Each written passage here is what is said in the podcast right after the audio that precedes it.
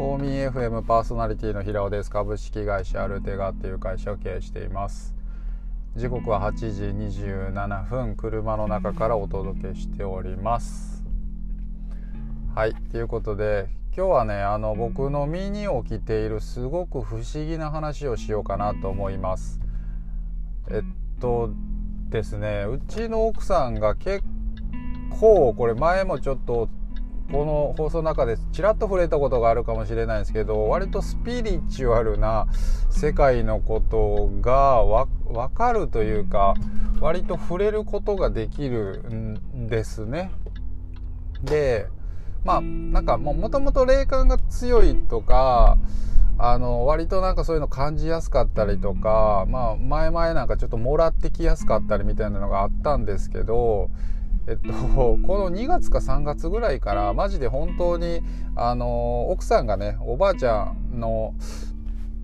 おばあちゃんの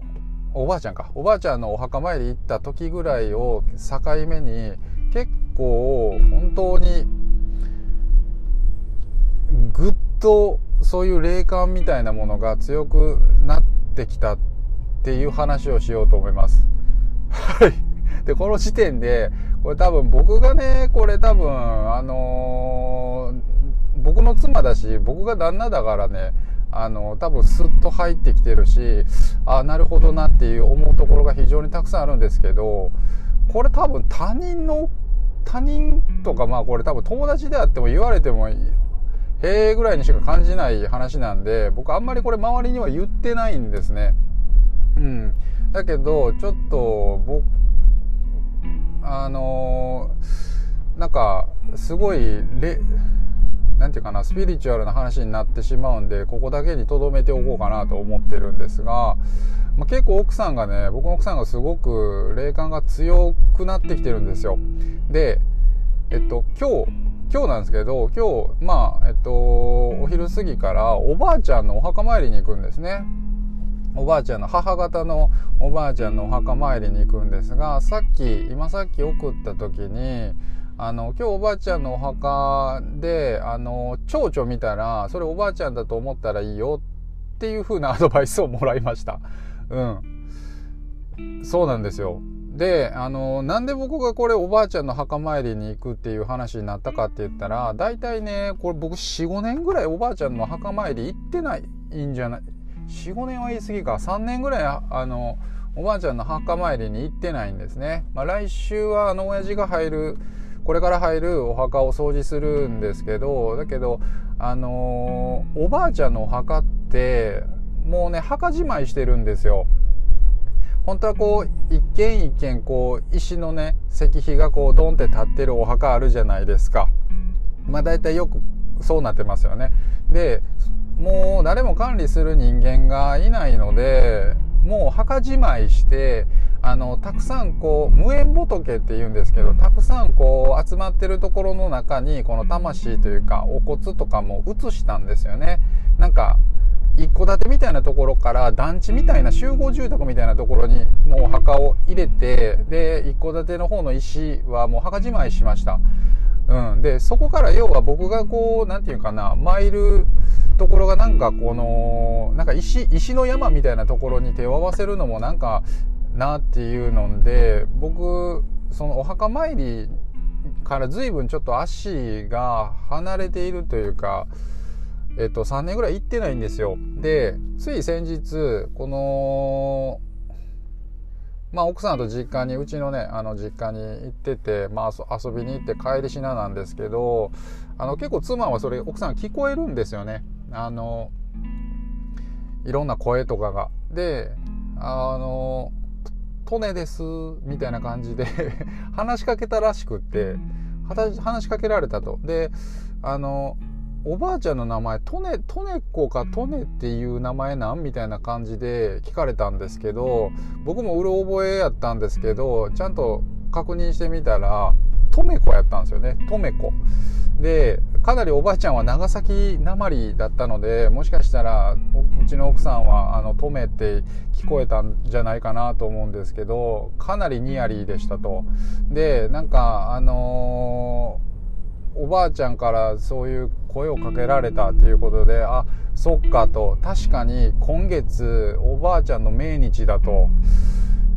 それをパッと思い出したんですよね。でその日に僕はそのなんか京都の貴船に遊びに行ってたので紫陽花を見たんですよね。紫陽花を見た瞬間に僕おばあちゃんのこと思い出したんですよ。でそれをまあ察しておばあちゃんの方からなんかお墓参りっていうか来てほしいみたいな声がまあ来たんだろうなっていうふうに僕は解釈してるんですよね。だから何て言うんかな。それもだからあのうちの奥さん曰くあの親父がねあのおばあちゃんのところに挨拶に行ったらしいんですよね。でそれであの奥さんは声のやり取りが聞けるっていうのをどうやら親父に教えてもらったらしくって。おばあちゃんは声をか声にかけに来たっていうことをね言ってました。むちゃくちゃおもろおもろいっていうか、まあ、僕はおもろいんですけど多分これ普通の人が聞いても「へ？っ?」って思うと思うんやけど何言ってんの気象って思うと思うんですけどっていう感じなんですよね。うん。で、まあ、そんなコーナーなんですけど、で、な、あの、うちの奥さんがこういう声を聞けるよ、よ聞こえるとかいうのをね、あのそのエピソードをちょっと話し出すとちょっと多分10分を超えてそうなんでちょっと今しばらくお付き合いいただくとえっと、かなりリアルなことを言うと、あの、親父がもう意識朦朧、これからじゃああれです。あの、うちの奥さんがスピリチュアルな声が聞けるっていうエピソードを何個か話すんですけど、えっと、まず親父がもう完全に意識朦朧としていた日、もうね、後半の方はほとんど喋れなくって、あのー、食べ物も食べれなくって、噛んで飲むっていうこともできなくなってた時に、あのー、うちの奥さんが行った時だけ、やたら普通に饒舌に喋る日があったんですね。で、その時は、あの、隣に、えっと、女の人の影が、優しい影があったっっていう風なことを言っててですね、で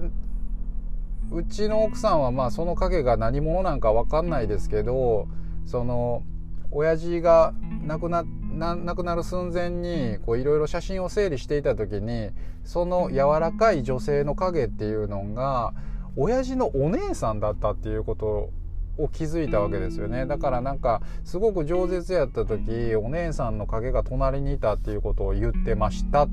ていう言葉だったりとかあとまあベッドで親父がもう亡くなる寸前なんですけど奥さんの頭の中に、えっと、親父が直接話しかけてきたと。で、なんか、カエルがどうのこうのっていう風に言ってて、カエルになってどうのこうのみたいな話を、なんか親父がもう意識朦朧としてるけど、なんか頭の中に直接話しかけてきたと。うん、でそのカエルっていうのすごい不思議な話で僕お墓参りに行ったら必ずアマガエルが夏であれ冬であれ大体いてるんですよねでお墓参りに僕が行ったら僕が行くと必ずシーズン関係なくアマガエルがいてるんでなんか不思議だね